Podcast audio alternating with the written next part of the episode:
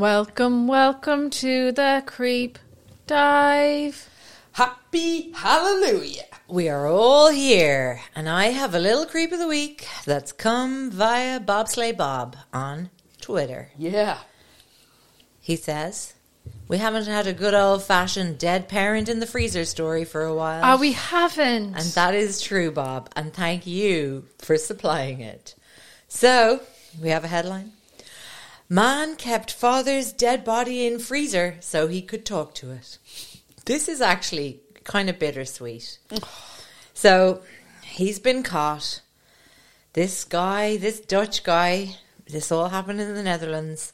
Doesn't everything. we never know. We never really get Dutch, like strange Dutch people. Well, the Well- jizzer was a Dutchman. Who was the jizzer? The Swiss last, cheese. No, last week's, uh, you know, Oh, fa- had fathered fathered 500. 550 children. Ah, yes, yes, Yeah, yes, yeah. yes. Which I suppose. Maybe he was just a people pleaser though, because people love Dutch sperm. So maybe of people kept asking him, and he was like, "How can I refuse?" I am generous. The cum father. Santa Cummus. There's something else. Come in a lum a lum la lum lum come. Big old sack full of gifts. Big old sack, yeah. Yeah, he's full of love. Yeah. Just got so much love to give. He's- Absolutely. Jugs of it. Um, okay, so anyway, this is uh, police caught this man storing his father's dead body in his freezer after other family members and the family doctor had been worried for some time about how the late father, who was 101 years old, was, Wow. was doing. So basically, they were just like, "Where is that hundred year old guy I was treating Yeah, recently?" yeah. Just Of course. too fast. And the How'd he get away on me? They, uh, you know what? There's a very short age gap, or I suppose maybe when you're this old, what age? What age gap means anything? But basically, the son was 82, so a lonely old man, and he just didn't want to let him go. He said, "I would miss him. I'd miss him." And also, 81, 82 years old, fair fucks to him for getting a body into a freezer in the first place. Like, what's his regime? Is he doing the Pilates? Is he doing the F 45, Jen? Is he in class with you? What a legend. Like, dead bodies are heavy. Even frail 101 year olds got to Well, be that's heavy. what I was going to say. You're 101, you're just a bag of bones. Not if you're living it up, as I intend to be. At 101. Oh, yeah. A bag of But even a bag of bones, when you're 82, you're kind of Bone- bag of boning boning up yourself. Yourself, yeah, yeah. Yeah, yeah. So anyway, he the, the dad's been in the freezer for 18 months. The son just wanted to keep the up the chats. He just wanted to keep talking to him, which is incredible because I if if it was my beloved mother, I I would say well see ya, good luck. chats were had. Mm-hmm. No need to carry on all of this simmering resentment and chats. Would you like to live to be a hundred? Yeah. My granny now is ninety, and she's fit as a fiddle, and she's like, "I don't want to be a hundred. I I was like, "We don't want you to be a hundred either." She's saying, I think we'll, If I was close, I'd want to go the distance. Oh, like I'd want so to hit three figures. Well, Yeah. now we're all expected to live into our into our hundreds. Maybe not you two, doing what though? but that they're going to have to start adapting to the. They will start adapting the world because people are growing older. They'll make us work till we're eighty. We'll have wearable tech devices that are like take me to the toilet. AI will do everything for us. Mm-hmm. It'll be so grim.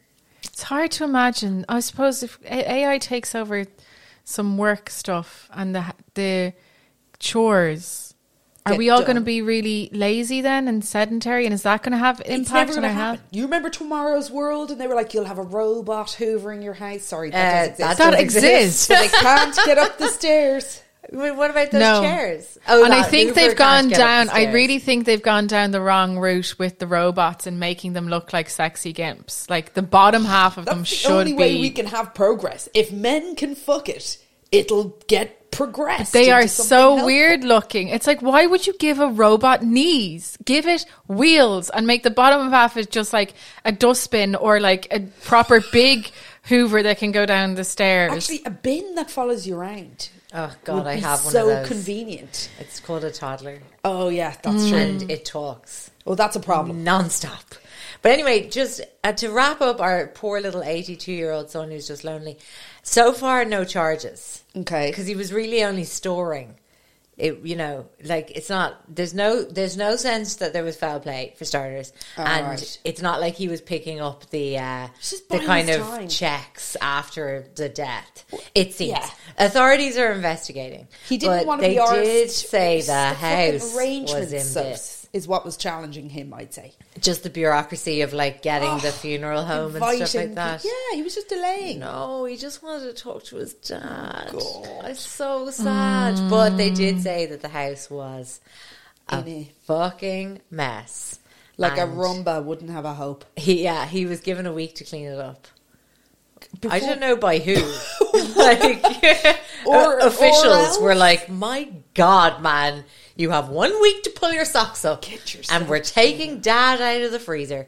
So anyway, thank you, Bob Slay Bob. Um, I think we've got one Cassie Delaney. We have a big story now. This is so annoying because I've like loads of little snippets as well that I'm just I'll save for another time or at the end if we want something a bit lighter.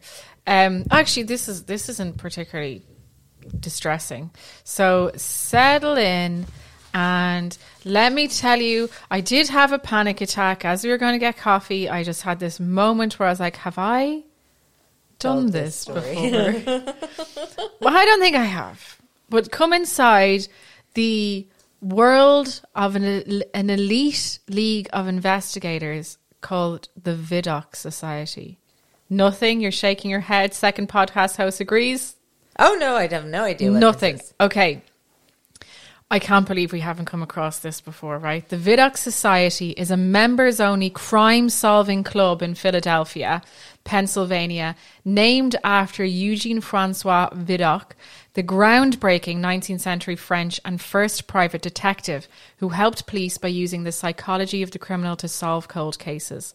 He himself was a former criminal. He created the private detective agency.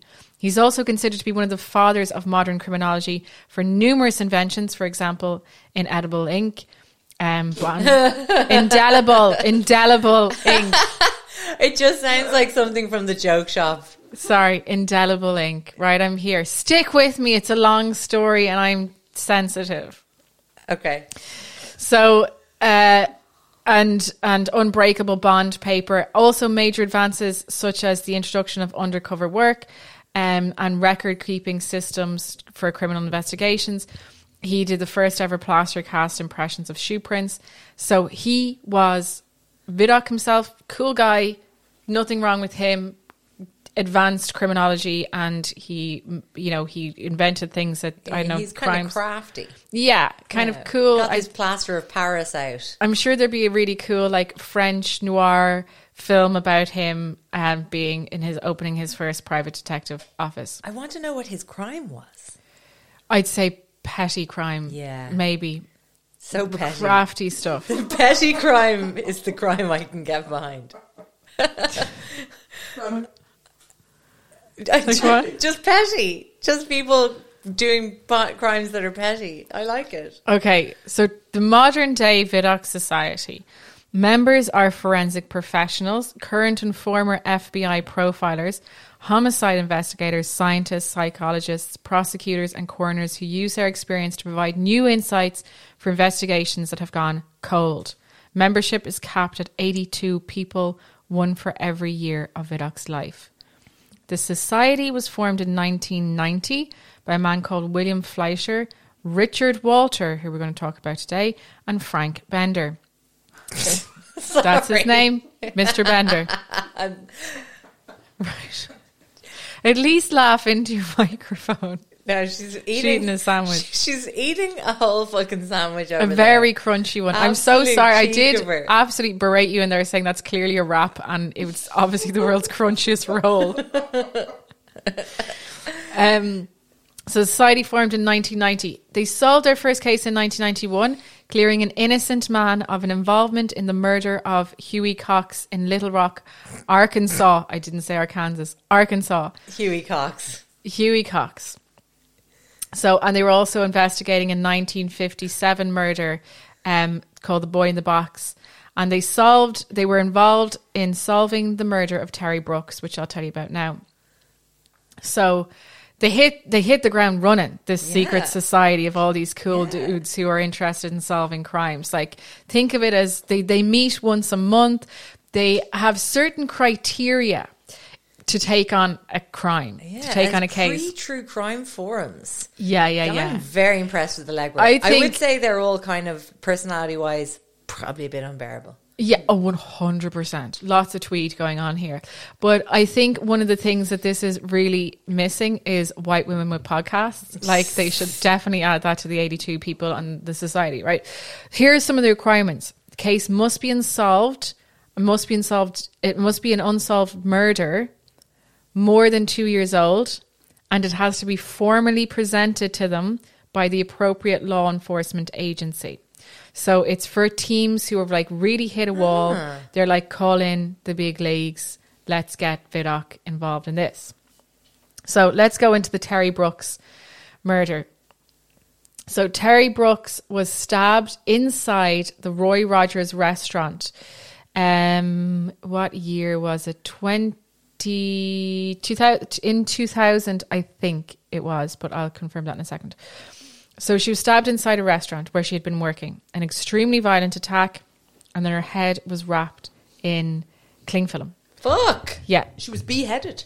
no, just that her her head was wrapped in cling film afterwards. A knife wound. Did you think that the head was loose and it had been wrapped in cling film to stay Yeah. fresh? Well, Yeah, uh, it was, I mean, look, it's a weird, weird, perplexing case. Um, she had a big knife wound in her throat. good lord. The safe inside the restaurant had been manipulated, so investors thought the murder was a robbery gone wrong. For 14 years, the case was unsolved until the case was brought to the Vidocq Society meeting. After listening to officers from Falls Township, where the crime had taken place, after listening to them describe the case, Richard Walter, one of the founders of the Vidocq Society, stood up and told the officers that this wasn't a robbery gone wrong and that Terry Brooks had been targeted and murdered by someone she knew. When you looked at the body and you looked at the crime scene itself, it was obvious that it was not a robbery, Walters explains. What robbery suspect would stab someone so viciously that the knife enters the tile floor and then wrap the head in cling film? Oh, a robber is simply not going to do that. It's not efficient. There's no value in that kind of activity. So you have to look how he spends his time and his interest by what's there and by what's not there.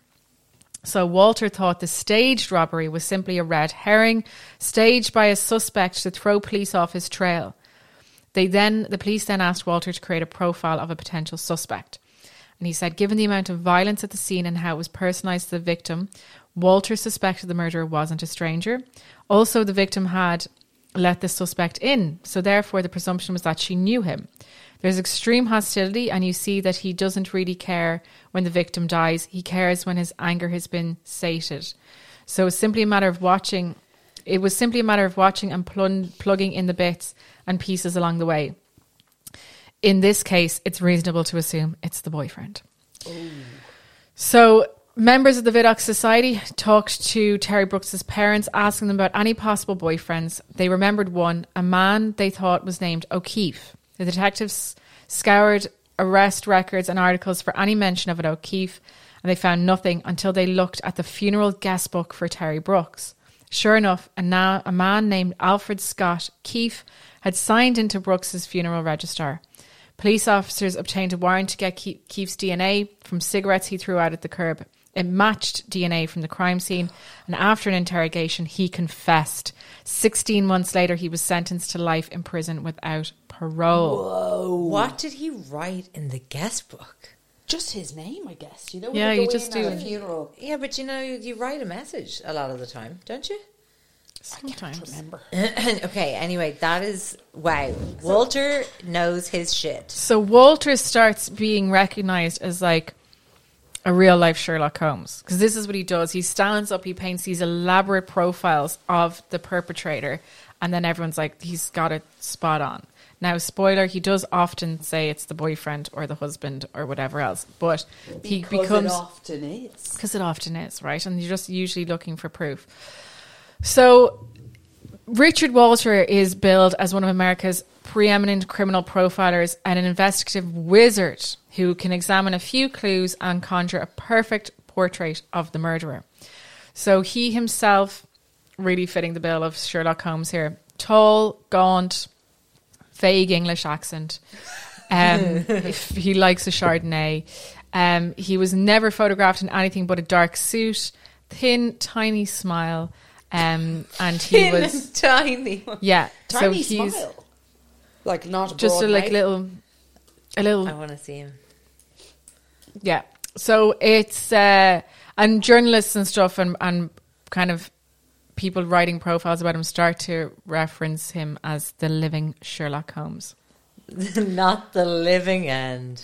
So let's go into another case that was brought to the Vidocq Society. Um, one night on the 28th of June in 2000, sorry, this is the one that happens in 2000.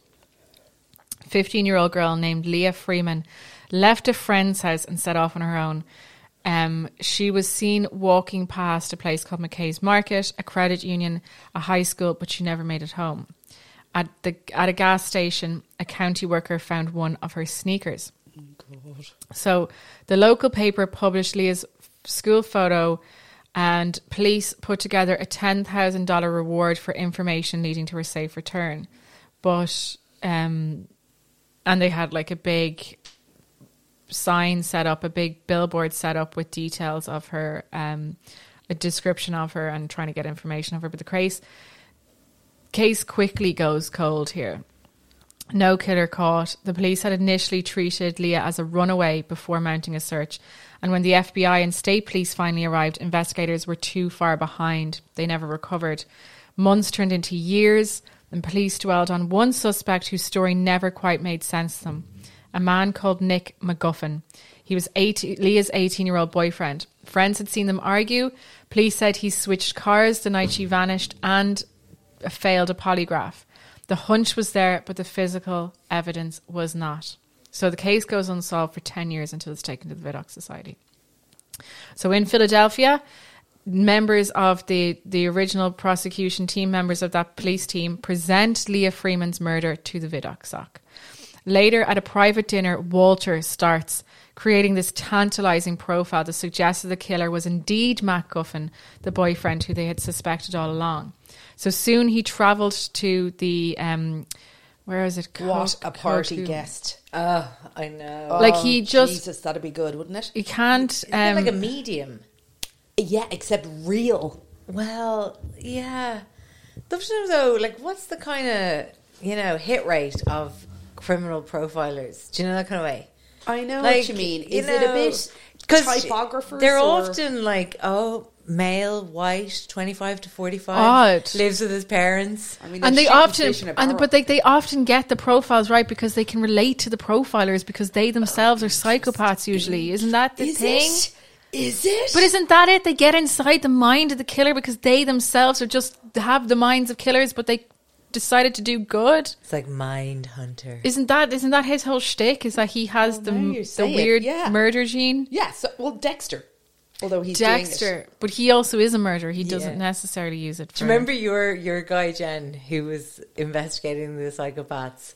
And then realized Oh, that's right. he was reading the wrong brain scan, and he was He was like, like, "This is the worst this- psychopath I've ever seen." Oh, and it was his and then own. realized it was his own.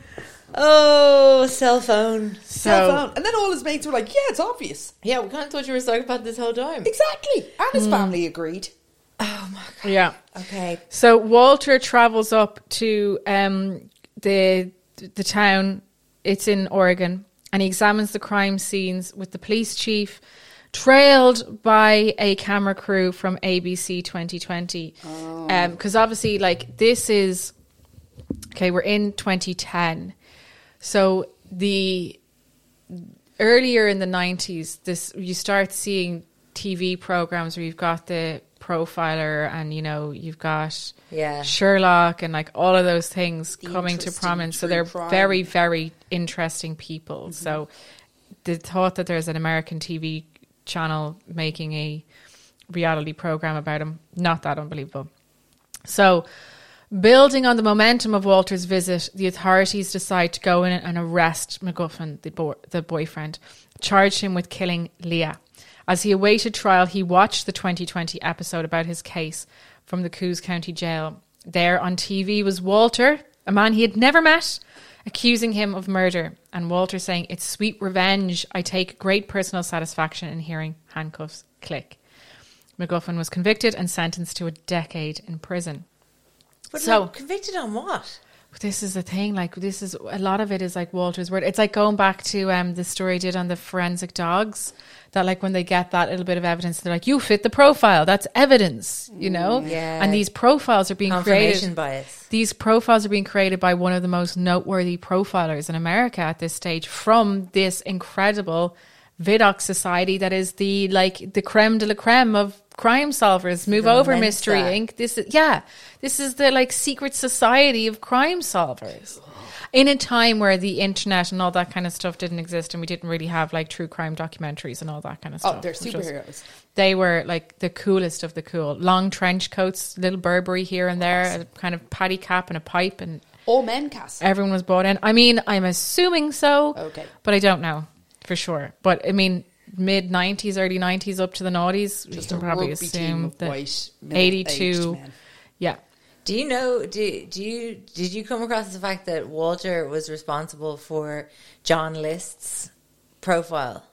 Who's No. he so Do forget? remember we did him? He was the guy who murdered his whole family, left him in the house, and then like went ran off for the next eighteen years until a sculpture of his he- head was shown on America's Most Wanted. Like so, basically, one of the other guys that you mentioned, our friend Frank Bender, mm. created a bust of John List using Walter's profile and it kind of aged it to mm. reflect what 20 years might have like done to John List's face. And then do you remember it was like one of John List's neighbors was watching America's Most Wanted and was like, oh yeah, yeah, yeah, yeah, yeah.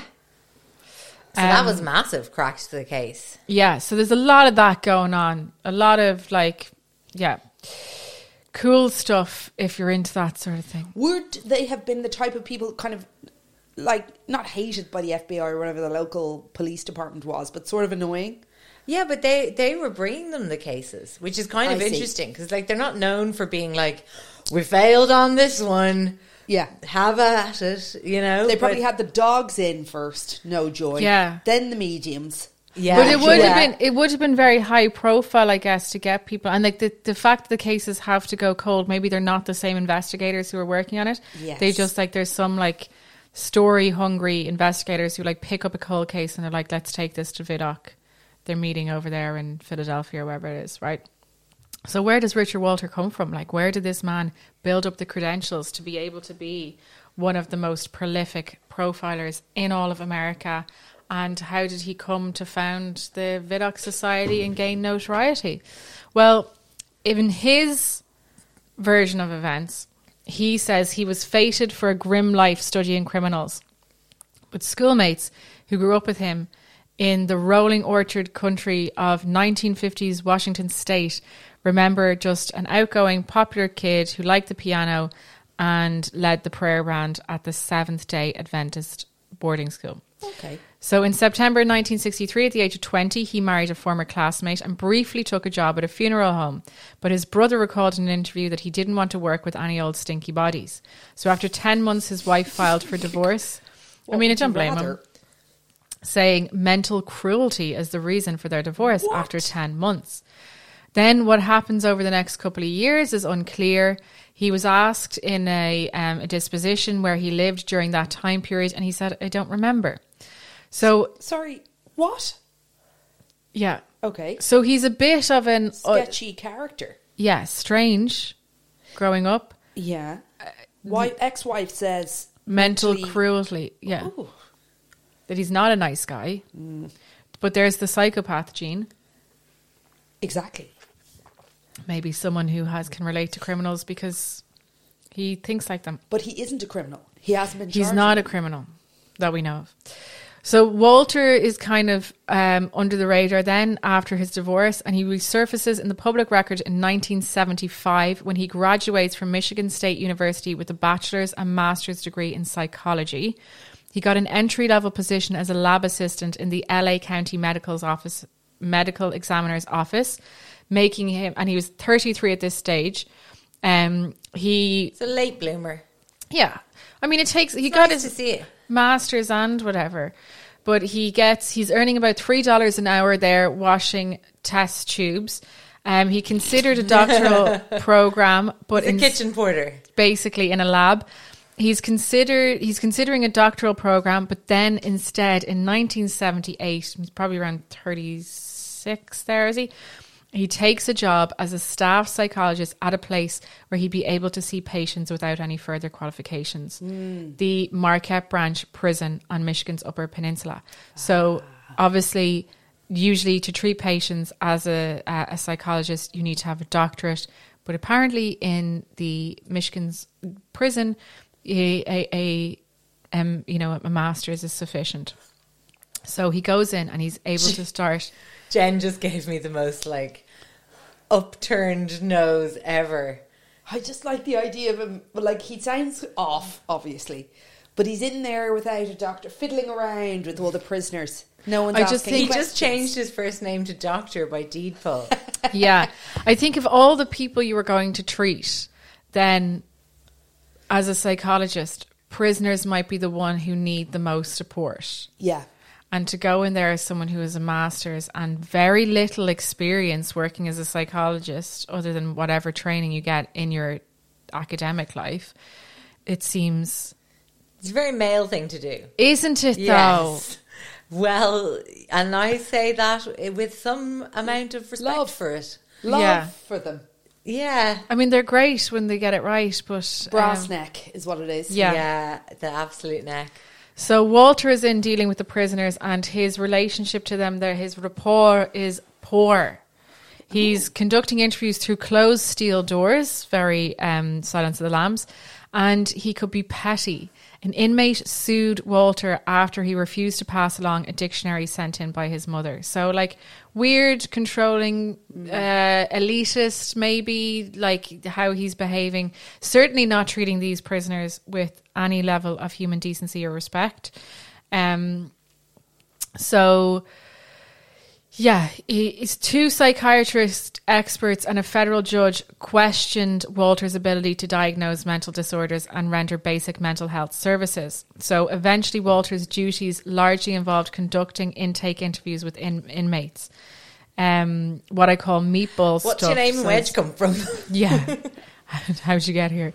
Um, so yeah, it was just very, very simple stuff. Um, another psychologist described it as like meatball stuff, where you talk to them, try and get an initial assessment of what they're like, make up a like report before they're going down the diagnostic uh, route. So uh, he's kind of, you know, kept busy enough there, but away from the prison, Walter presented his job as giving him unique insights into the criminal mind. He became a regular at conferences hosted by the American Academy of Forensic Sciences, which was his which was rising in stature on the strength of specialities like hair microscopy, bullet lead analysis, and criminal profiling. So this is the time um, you know, we're in the early 80s, I'd imagine here. He takes the job in 1978. So this is the time when profiling becomes like the the cool thing, the like the focus of criminal investigations. The FBI's behavioral science unit was going from like being something that was rarely looked at to being quite mainstream. Um, the profilers there had consulted on fewer than 200 cases in all of the 1970s, but by the middle of the next decade, they were providing hundreds of assists per year. So they began attracting big personalities. There were the stars and then the wannabe stars, said a man called Park Dietz, a forensic psychiatrist who worked with the behavioral science unit. With those big stars, it became big egos, um, and they would often gravitate towards big stories for narcissistic glory. So um, Walter's obviously drawn towards this um, and the idea of this. And by 1982, he becomes a full member of the AAFS, which is the American Academy of Forensic Scientists, um, which is a powerful credential to have on your CV if you're working in that thing, that that world, that realm. So, for the first time, then in 1982, he he decides to um, wade into the courtrooms and start throwing his weight around as a kind of profiler, forensic expert. But bear in mind, has not worked with the law at all up until this point, has kind of been demoted in his prison job and that he's been, you know, sidelined into these very rudimentary interviews. And um, but he seems to have this real sense of grandeur about what he's capable of and what he can do. So um, there's a case of a man called Robbie Drake. Um, so in just before midnight on the 5th of December 1981, Robbie Drake was 17 as he was heading to an area um, of North Tonawanda in the States. Good effort. Thank you. It's T O N A W A N D A. Tonawanda. Tonawanda. Love to hear it. North Tonawanda. Um, and it, this oh, place. North Tonawanda. yeah, yeah. So he's heading off, 17, heading off to North Tonawanda to a place filled with abandoned cars. He, um, he's, he's got loads of guns and knives and rifles. It's America in his bag. And so he takes aim at a 1969 Chevy Nova, fired 19 rounds into the passenger side window. From inside the car, then he hears groaning. Oh, Oh, no. no. So the location So it wasn't like it was a, A a scrapyard. scrap car. scrapyard, but also beside the scrapyard was a kind of like Lovers Lane. exactly. Oh Um, no! and his his bullets had struck a couple called Stephen Rosenthal and Amy Smith, who were eighteen and sixteen. Oh, God. Um, and then Kate, well, then Robbie did go in and stab him to make sure that he was dead. Oh, well. In for a penny. Yeah, I guess he didn't want him to survive and ID him, or like Yeah, didn't like. Well, like he didn't have initially, there wasn't or murderous he intent. did, or he did, or maybe Or he did. No, Yeah. Maybe he did. Maybe he did. because like there's a you know visually a difference between scrapped cars and cars that are just parked. steamed up cars with like handprints in the window. Yeah. um, so two police officers are on America. Maracaibo. Yeah. Um, two police officers are on a routine patrol when they spot Robbie Drake stuffing Smith's body into the um, Where? into the the boot of the Chevy Nova that they were in. Shot up. Oh, Yeah. For God's sake. But So- what about her? Was she just? I mean, I'm presuming she was dead. oh Jesus! I mean, 19 bullets going into the car. Like, And then like all interfering with the fucking corpses. Never mind the stabbing bit. Like get Yeah. help, you idiot. 17. Um, so the case appears open and shut, but the prosecutor, Peter Broderick, saw weaknesses. Drake insisted it was all a mistake and that his reasons were just plausible enough to imagine holdouts on a jury. The scene had been dark. Drake said he'd shot the car for target practice, thinking it was empty, and panicked when he heard Rosenthal and stabbed him to make the noise stop. However unlikely it sounded, the judge, the prosecutor Broderick lacked a clear motive, and intent would be the sole issue separating a murder conviction from a lesser charge of manslaughter. And he didn't know this pair. Yeah. Um, and all all Peter Broderick was looking for in this case was a um, a reasonable explanation for why it had happened. So Broderick suspected that Drake's motive was sexual and that he um, and so he hired a man called Lowell Levine, a forensic odontologist, to testify that faint marks on Smith's body were signs of post mortem biting, which was possible evidence of a sex crime. So Levine suggested that to firm up that angle, the prosecutor should bring in another expert, someone he'd recently met at an AAFS conference. Two weeks later, Broderick drove to the airport and picked up Richard Walter. So on the stand at Drake's trial, Walter related an impressive and fictional resume. He falsely claimed that at the LA County Medical Examiner's office he reviewed more than 5,000 murder cases.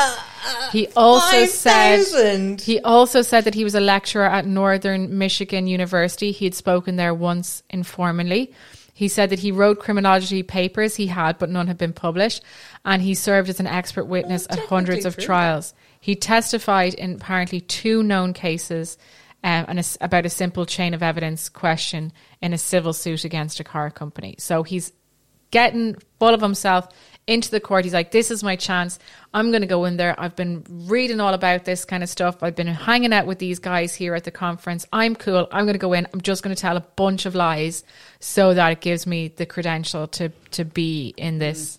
In this room. So it probably starts off pretty innocuously. He's at the conference. He's having a few beers. He's lying to the his peers. He's like, "Yeah, this is me. Five thousand cases. You know, 5,000.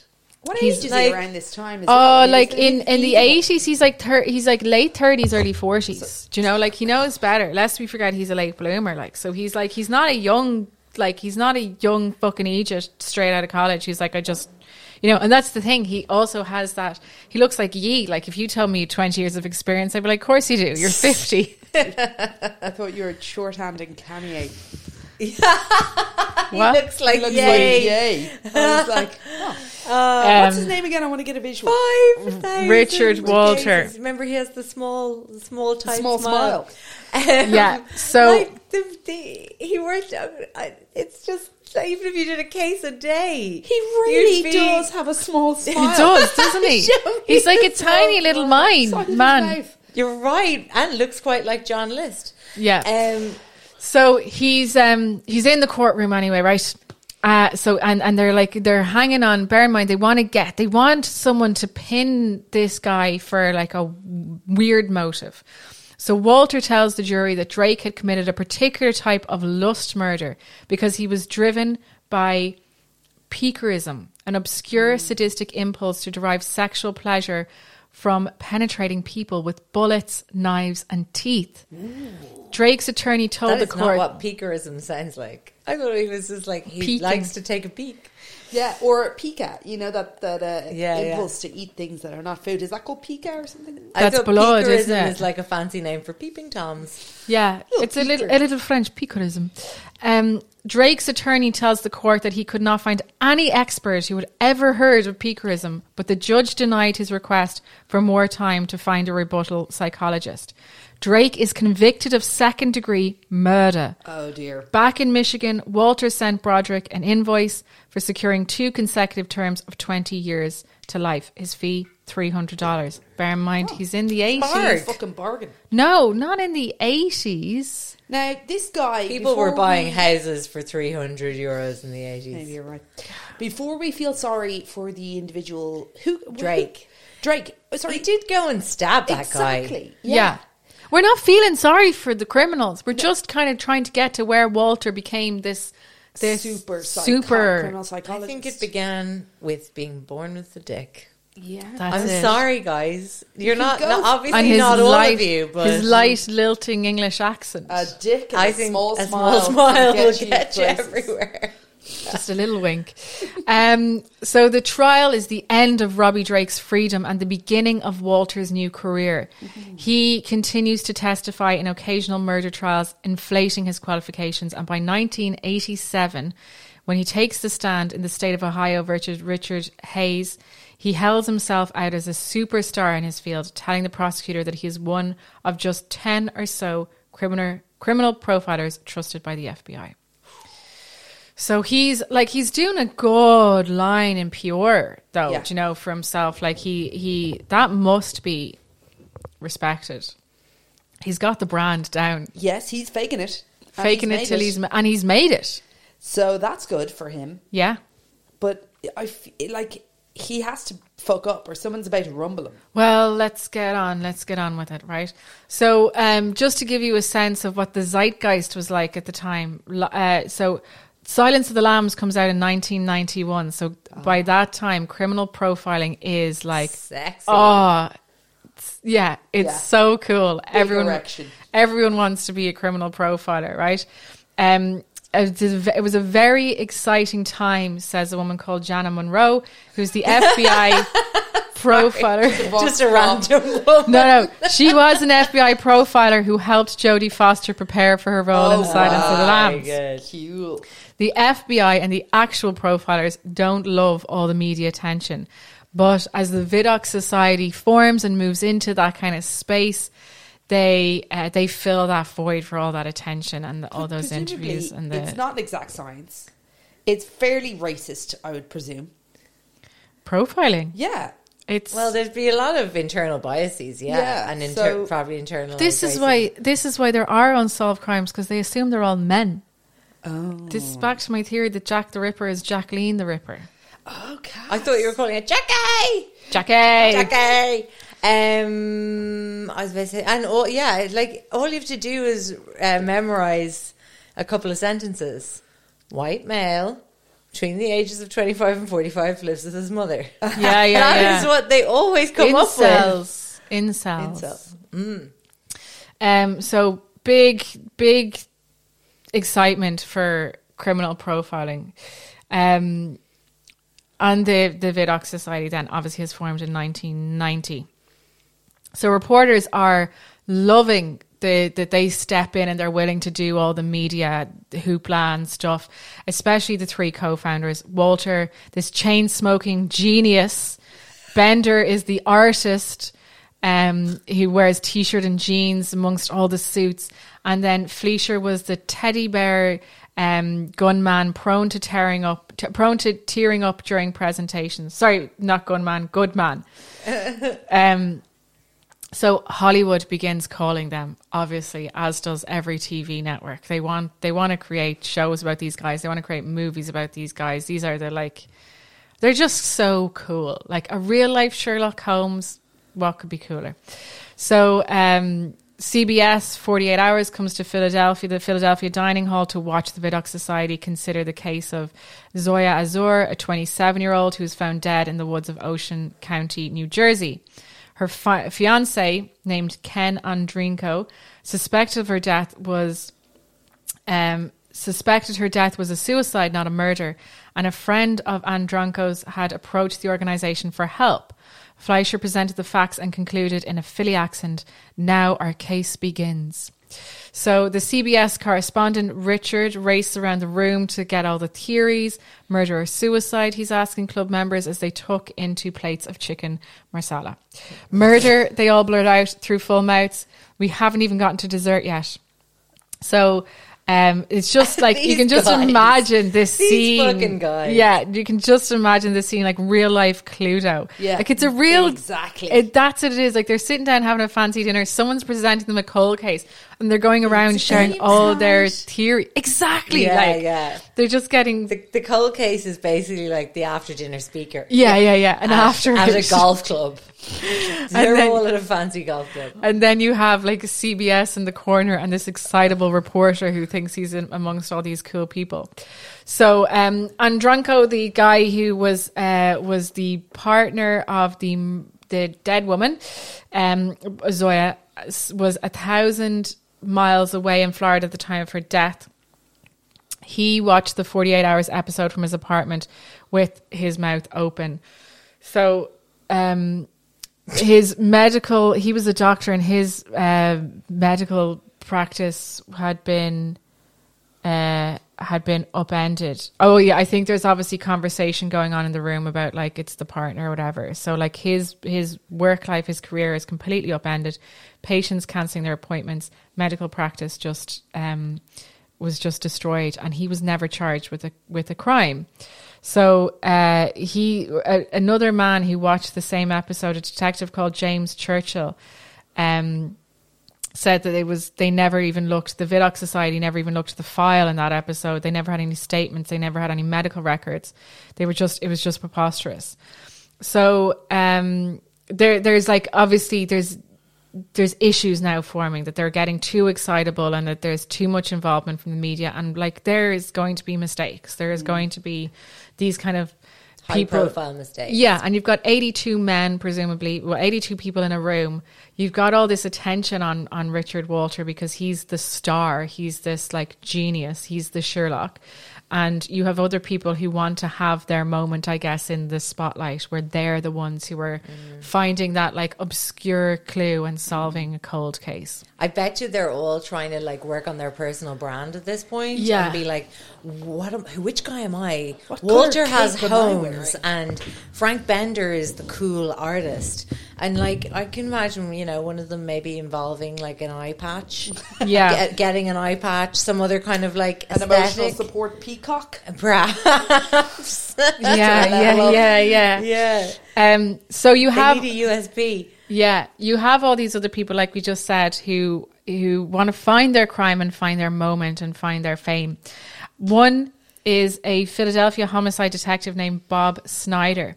And in a meeting of the Vidocq Society in April 1992, Snyder walks onto a podium, opens a thick file, and presents a cold case murder of Deborah Wilson, an undergraduate at Drexel University who'd been killed after working into the night at a computer lab Jesus, America is just never short of murders. rife with the murders. Like, so as waiters served lunch, members of the society viewed photos. bloody, like this is just, it's a good day out. They're like, at a fucking buffet. they are at a buffet. Oh my They're at like a wedding without the boring bits. Yes. Oh my god.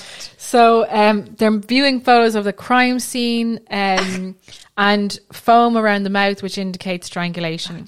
Oh, they're all foaming around the mouth. Of the Uh, they are. They're all getting really excited, looking at the, the details. Yeah, pointing them out to each other, talking about Eating their the vol au vents and their photos. Yeah, like afterwards. Stroganoff, perhaps. that's it. Like, how's your chicken? Like, look at the foam in her mouth. Anyways, um, after uh, what's it? After Snyder presents the case, Walter obviously stands up and offers an insight. Oh, real. Wilson. Deborah Wilson, the murder victim, her sneakers had been removed, indicating that the killer had a foot fetish. So It's a little obvious. it's on the nose, isn't it? So police later searched the home of a man called David Dickerson, a security guard who was on duty the night of the murder, and they found a collection of women's sneakers and foot fetish pornography. Oh. Oh. Well, then. The press called him Dr. Scholl, and Dickinson was charged with the murder. So in After the foot brand. yeah. In court, his attorney protested that the alleged motive was absurd. So this man is a sneaker sniffer, not a murderer, he cried. But the prosecutor, Roger King, was a powerhouse who claimed to have put more men on death row than anyone else in the history of his office. On the one jury deadlocked, but King won the retrial, and Dixon was sentenced to life in prison. Shit. So, yeah, oh. yeah, yeah. And didn't do it. Well, she's got a foot fetish. It's all. It fits the profile. It Oh my fits god. the profile. That kink shaming prick. So, um, the Vidocq Society obviously give a Meanwhile, medal. Walter is. They're yeah. just sauntering around, sm- chain smoking in his trench. I mean, he's got a cool aesthetic from what I can picture in my head. Sherlock Holmes. There is nobody cooler than Sherlock Holmes. Um, so Vidocq Sock pin a medal on Snyder, and the club's celebrating this major case. But the real winner, not Bob Snyder, who presented the case, was of course Walter, who noticed this this small obscure detail and is like, you know, heralded as this genius. So the theory had led to the arrest and the conviction. And it would be one case that he would cite in media interviews for years to come. I noticed this small detail, and here was your man who had a house full of, of shoes. So um, back to that prosecutor, uh, King, the man who prided himself on having put people on death row, Roger King. Dubious brag. Yeah. Yeah. Isn't it? Oh my god, yes. So in 2016, Most King. people sentenced to death. Yay Yeah, for yeah. you. You can just imagine him row tick, tucking into a big steak and being like, I put more men on death row. I have my last meal every night.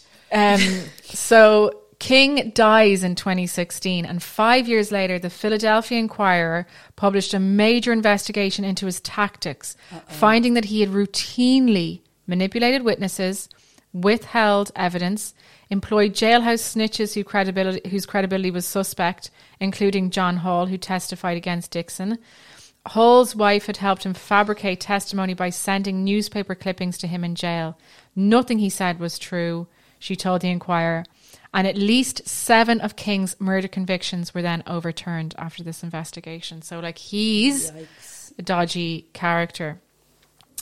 So um, Dixon obviously is like, this is my chance. Uh, and in the fall of that year, his attorney files a petition with the court arguing that King withheld or twisted information critical to Walter's foot fetish theory, including the possibility that victims' sneakers may not have been taken from the scene at all, that it could have just come off. Yeah. So they're like, you know, presenting all the evidence in court to fit this profile that Walter has created to pin it all on this man. And actually, not only is are Walter's credentials iffy and you know questionable, then you meet this other questionable character, and it's just like this perfect storm for this man to be convicted and sent to life yeah, in prison. these two like horrible egos. Exactly, Yeah. exactly. Um, so the Richard Walter, oh yeah, so it might not be taken from the scene at all. So that is kind of going, that was going on. You know, things are starting to unravel a little bit for um for Walter and the Vidocq Society as we get into 2016 and the uh, following years because they're starting to really examine the the I suppose the The supposed the validity of they've had. uh, yeah, Yeah. of just someone making assumptions about a, a character and a profile and perfect murderer. So, um, there was there was a, a behind the scenes as as the Vidocq Society is coming to prominence. There are also other cases of people being suspicious of um, of Walter and his credentials. So throughout the night, despite I suppose heralding himself as this like profiling expert and like this sought after, you know, um, criminal mastermind or like you know this person who's like incredibly knowledgeable he's still working in the michigan correctional system as a psychologist um, and the profiling is really happening on his sideline so some people were like pointing the finger being like if he has if he's as good as he says he is and he's got this big international reputation why is he working in a prison for $10000 a year you know mm-hmm. like the math ain't math and something isn't adding up there mm-hmm. They're So- also doing other maths on the 5,000 cases he investigated as part of, part of the coroner's office when he was there for barely a year. Exactly, right? So a lot of people saw through Walter's act. A retired FBI agent called Greg McCrary recalls that the behavioral science unit once invited Walter to ask him questions about inmate behavior. And he says the narcissism was obvious. He really thought he knew a lot, um, McCrary says. The agents learned little and he was not invited back. Richard Walter is largely a poser. And what I say about Richard is he's an expert at being an expert, at playing one and convincing people that he is one. He should develop like some kind of life hack sort of strategies for life, Jordan Peterson style thing, Yeah, and like service. make a mint. Yeah. Yeah. He's obviously a salesman. Yeah. So, I mean, but at the core of this, there are people who've been prosecuted. Tap into your killer instinct. yeah. That could be what it was called. And it's all about like, you know, how to take life and go for the jugular and stab life to death and win. It seems like the key to success, though, is like forming some sort of like society and that having piggybacking on maybe some successes that they've had. Because there are obviously people, there are 82 people in the room, not mm. all of them, I think, could have been bad. There's, there would have been some, Yeah. there were some genuine crimes that were solved as a result of the work of that society. Like the Vidocq sock is still going. It's still in a, it's still a thing. So it obviously has some validity and Yeah. success. um, but at the core of all this narcissistic behavior and this weird advancing oneself, you do have real people who've been prosecuted, and those people are were struggling throughout their their uh, throughout their prison sentences and throughout the last two decades, three decades, to get anyone to pay attention to them, even when Walter was caught in obvious lies. So in 1995, Robbie Drake, who still had decades to go in his sentence, um, was digging into Walter's resume from his maximum security prison in New York um, on using an old computer. He had married a nurse 24 years his senior named Marlene, and she helped requesting documents and contacting Walter's former employers. So they found the various ways in which Walter had perjured himself, but when Drake appealed, a court denied his motion without a hearing. So this goes back to the time when he was standing in the. This is, goes back to the claim that he'd uh, worked on these five thousand cases that he had Yeah, yeah, lied he on stand. swore an oath and Yeah. described his CV, and it was like most CVs, padded out with lies and conjecture. A lot of lies. Um, so then Marlene sends the American Academy of Forensic Scientists a 13 page dossier of Walter's inflations and outright falsehoods. Officials at the organization acknowledged in internal memos, that Walter has padded his resume, but they decided to reveal as little as possible about their internal deliberations. Um, so one uh, uh, a pathologist, Don Harper Mills, said, "We do not worry about public appearances." Um, who was he was the chairman of the ethics committee, um, and in February 1996, in a letter to Marlene, Mills delivered his verdict in a single paragraph. Most of the issues do not involve the Academy's code of ethics, he wrote. The committee has concluded unanimously that there was no misrepresentation and therefore no code violation. So that is like basically they're giving license to Walter to continue, even though they're acknowledging that like all of these are lies. But it's convenient for them to allow him to continue because it's resulting in convictions, even if those convictions are wrong. Um. So the you know expert witnesses lying on the stand and you know, but the thing, and I suppose the thing is specifically about Robbie Drake was that like he had killed those two people. It was just the weird motive that had given him the life, the consecutive life sentences, and not Had- manslaughter. without that motive, he, presumably he would have gotten. L- much lesser sentence. Do you think much lesser? Well, there's a real significant difference, I think, between manslaughter, and murder. I see. Um, or he, you know, he. And when, it, like, is that man still in prison? I'll have to look that up in a I'm second. sure he is probably. Like his conviction wasn't overturned or reduced. I don't think it was overturned. I'm more upset for the foot fetishist. I just True. feel like he was That's just, unfair. That was unlucky. Yeah. He just was in the vicinity, That's true. like so. you know, and by in the vicinity, like in the city, Yeah. enjoying his foot fetishing, perfectly, uh, perfectly, perfectly legal. above board fetish, and th- then got fucking dragged into that because the other guy did stab your man for sure. Like Yeah. that, he is, he himself isn't even denying that one. You're dead right. Whereas the poor foot fetishist just like, you know, was probably dusting off, dusting his collection of shoes when they like barged down his door. And we're like, this guy, This this freak. guy over here has just said it's you. And so we believe it's you. And now it's you. and now it's you. down. Exactly. The whole American, like, quote unquote, justice system is so wild. Like, the fact So that, like, flawed.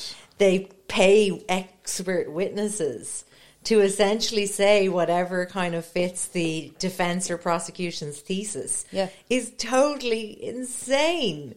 Like, it's insane that that's allowed to go on. Yeah, it's crazy. Yeah. Maybe I'm being really innocent. Is there paid witnesses in Ireland? I don't think so. I mean, I think expert witnesses are like called as part of their work. Like, I don't think that you get paid for appearing in court. I'm sure you would though. I why else would you?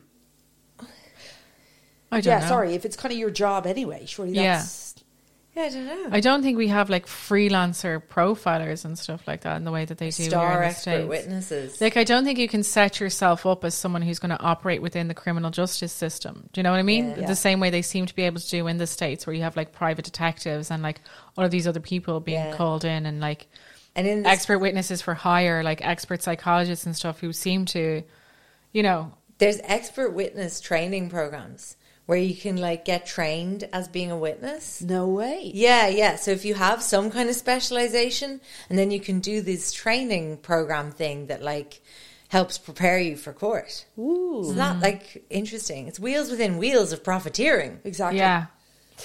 Um. So let's go back to Walter's, uh, you know, body of of work. So there, although there's a hundred papers and presentations listed on his resume, a quarter roughly pertain to homosexuality or sex crimes. So he seems to probably this like preoccupation on this and dealing with the with uh, the homosexual man as a kind of Like as Enemy. a supposed predator. yeah. So, Oh, um, in a, in a paper that he was called Tricky dicky. "Homosexual Panic and Murder," is a case study based on interviews he conducted with an inmate who had murdered a man and then cut o- cut off one of his testicles. Said the homosexual, not really a man. Walter testified once in a murder case.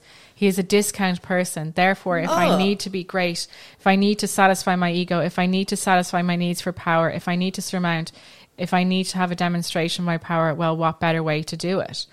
Um, so Not a good look, Walty. not a great look. So in September 2002, two police officers from Texas flew to Philadelphia for the Society's help in solving a cold case. According to a 2003 account in Harper's, during a private meeting after a lunch, Walter, in lurid detail, pronounced the murderer a case of homosexual. Uh, uh, pronounced the murder a case of homosexual panic, with one man suddenly suddenly killing another. He and Frank Bender invited the detectives out for dinner, where Walter becomes increasingly more drunk and um, starts bragging about they're making a movie about us and saying that Frank's the pervert and I'm the guy with the big dick. So he's, he's With the, tiny wheels smile. the wheels are coming off, right? Uh, and he continues to press his theory. Um, he said it seemed like it didn't matter what the case was. He just thought it was some kind of sexual deviancy or homosexuality, which I disagreed with, said one of the Texas officers. No arrest has actually ever been made in the case.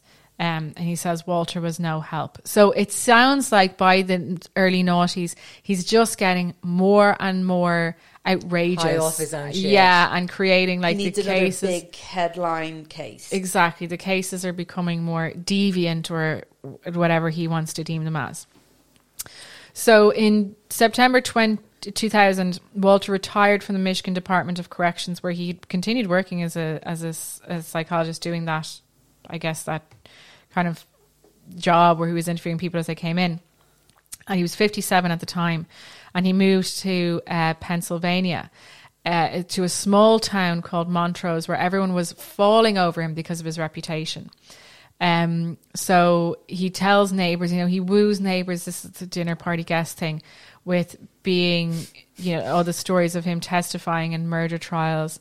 He says he came to, he said he came to Montrose to testify in a murder trial, and then fell in love with the town and decided to stay. Um, but two attorneys who were involved in the murder trial were like, "We never met him. He was never here for that." So around that time, he's taken on more freelance work. He uh, is going around small towns in America. His presence is always front page news. Um, and at least in at least seven separate cold cases, Walter spoke to local reporters and delivered his catchphrase, a warning to the killer that his arrest was imminent. So don't buy any green bananas was what he used to used to say. It's a good catchphrase, actually. That is. Nice. It is cool. I isn't have a weird fondness for crunchy banana. So do I. Yeah. Rather that than a very. overripe one. Walter's work led to five. A bit of give in it. Um, in Walter's work, did not lead to arrests in five of the cases. In a sixth, his favorite suspect, a Catholic priest, died by suicide, and Walter claimed credit for his death. Oh, what? So he's being he's de- Walter. like he's just he's, He's a fucking, fucking- the wheels have nuisance. like he's just nuisance. yeah pointing the finger at people ruining their lives or like derailing or trials. boring people at dinner parties. Yeah, I mean, which is the bigger crime here? It's mad. So as all this is going on, and there's kind of I suppose this growing awareness that Walter is a freak. that he's just going around like He's a freak in like the he's sheets just like and a maverick in the streets. Yeah. That's his new catchphrase. I think they're kind of kind of trying to like quietly deal with this because they don't want to open up his previous cases and acknowledge that like they oh, had at yeah. one stage held him in really high regard, and as we move into the noughties, everyone's like. Oh, not Walter again. God. Why got it wrong with that guy? Um, maybe he's not Sherlock Holmes. And he's out there like chain smoking, getting drunk, talking about movies that are going to be made about him. Yeah, yeah. So it's like, you know, the the clouds are clearing and kind of the wheels are coming off. So meanwhile, obviously though, you have like Robbie Drake who's persisted in appealing his conviction. And in January 2003, he finally got a win. Referring to Walter and his piquerism theory, a federal judge wrote that the witness, talking about Walter, Yeah. was a charlatan and that his testimony was, medically speaking, nonsense. So, in a deposition that July, so. Walter was evasive as Drake's attorney pressed him on the tasks he performed at the LA County Medical Examiner's offices. Oh my god, he was cleaning the toilet. Yeah, yeah. So the attorney asks, What were you doing? The pipettes. Good question. Walter replied. And the attorney is like, It's the only question. It's, it is the question. Um, so by 2009, this uh, Second Circuit Court decided that it had seen enough that Walter had perjured himself with with prosecution's knowledge.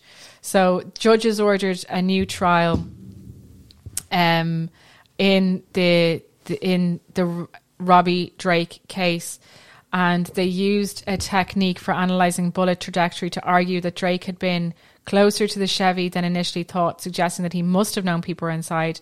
In 2010, a jury convicted Drake again. Oh, he had exposed Walter as a fraud, fraud, but for his troubles, the judge extended his original 40 year sentence by an extra decade. What? oh no. Classic case of doing something wrong and then drawing attention to it. oh dear. Um, so, but I mean, the thing is, he probably thought it was an open and shut case when he was like, like when he realized that piquerism wasn't a thing. He was like, "Oh, I'm going to get off here," Yeah, but hadn't yeah. realized that actual criminology and actual science had advanced so much since the decades that he'd been originally convicted. Yeah. So I guess he was just like, "Oh, fuck this." Um, I know you're like, oh, killed two people in cold blood, two young children at the beginning of their lives. I know. Yeah. So I know there's something gonna- about Dickerson that it kind of captured our hearts for some reason. I mean, even though we knew all along there was no question about him killing those people, like Yeah, he he had did. done it. But wait, whether it was intentional, he just did it by accident. Except for the second bit The of stabbing, the stabbings, and then shoving the body in the boot. Um, Screaming can be jarring. But he is he is crucial in that he does start. You know, they do. Or they are like this Walter guy is fucking. Yeah, well, he had a Like, grudge and time yeah, to nurse it. Yeah. So um, that's all kind of unfolding. Poor guy doesn't get off. Um, in in so 2010, there's still like the the society are still really active in 2010. If you can remember that, like they had in 2010 solved a case that had been cold for 10 years in the pointing the finger at the boyfriend for the missing girl. So, um, but things are starting to massively, massively um, Unravel. yeah. So Michael, duh, duh, duh, there's a at the time then is there's still loads of stuff. Um, there's loads of stuff in pop culture and the media about the Vidocq Society, and a, an author called Michael Capuzzo had written a bestseller on, um, who had written a bestseller on shark attacks, had gotten a, a deal to write a book about the Vidocq Society. Um, the Publishers Weekly described it as a true tale about a mysterious group of skilled detectives who use their skills to solve only the most despicable of crimes, led by a figure who seems to be a contemporary Sherlock Holmes. How mysterious are they? They're they not really had that quite a lot of film crews in. Yeah. Um, another another author called Ted Botha sold a proposal for a book about Frank Bender and his forensic sculptures. Um, but he worried about the Michael Capuzzo's three year head start of him. So he never but he said he never came across anyone who had actually spoken to Capuzzo about the book. He said, I was quite amazed. This guy's gotten a whack load of money. He had an $800,000 advance for the book. And there doesn't seem to be anything happening. So Botha, the Ted Botha has interviewed Walter, but got a, get, got a sense that something was amiss. He confined Walter to a handful of pages when he published the book The Girl with the Crooked Nose in 2008. Similar to the dragon tattoo, but a little different. Yeah, Or the pearl earring. There's a lot of girls with things. With things, it's true. But meanwhile, in the background, it seems like Capuz- Capuzzo, who had been or the original author, who given that big advance, was was slow to write the book. Seems to be because he had encountered all of these um, inconsistencies in Walter's resume and realized that the book that he initially pitched that was going to be like this great insight into the guys was actually going to be something them. completely different. Um, so the Murder Room was published in 2010. It was an instant hit. Um, that, and despite kind of the the summary and the prose describing Walter as the angel of vengeance, he expanded on dozens of the falsehoods in Walter's resume. Um, he he talks about how he was how he dealt with prisoners in the system, saying he could shut off hot water and he used to put inmates in on a diet of prison loaf with three meals a day, blended and baked into a tasteless brick. Um, he used to say things like, "You will learn to control yourself, or I will control you." Uh, but as a prison spokesperson disputes that a psychologist could leverage showers and meals in that way. Um, n- you know, maybe it was just a story that Walter had told when he was obviously out bragging, as he seemed to do. So um, that's That's that. that's that's, pretty much that. him. Is he still That's- alive? Is Walter Is he still listening to this?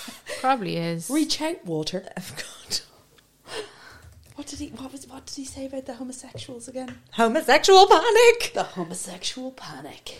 It's like, yeah. He was like, the satanic panic was so good. I'm gonna going to try and start my own panic. I think he could be. Yeah, I think he could be. Um, Could be dead. no, could be still alive. God, fair play. So, um, Jesus, well, exhausting. yeah, there's loads. There's loads all of that stuff. CV. There's loads and loads and loads of stuff out there, out there about him. It's And very, very interesting. Other members there of was the squad, presumably. Yeah, there was a long read last month in the uh, in the New York Magazine about one of his cases. I think it is about just one specifically of his cases, but basically, um, it's kind of one of those. It's one of those pieces that is drawing attention to how bad the criminal justice system is in America and um, how uh, this guy should not have been allowed to be a witness or an expert or involved in any way in any sort of crimes, and how these days we can obviously um, very quickly refute a lot of his um, claims and all that kind of stuff. But back then, he was heralded as a genius when really he was nothing more than a fraud. Oh, I love it. He's a fraud and a liar. A fraud and a liar and a skinny man. man with a small smile. There's a liar. I do love a small smile. Thank you, Cassie. An Thank you, epic Cass. tale. Thank you, Sophs. Thank you, dear listeners. Absolutely. Thank you, dear listener. Thank you all. Shall we Goodbye see you next good week. night. Well, what's over on the Patreon this week for them? Uh, we've got an update on the orphan Natalie ahead of the documentary being released this week, and we had Munchausen's. by Munchausen's. proxy. When Munchausen's by proxy meets Munchausen's by the sounds of it, with unexpected twists and consequences, And Disneyland. and Disneyland. See you there. Bye.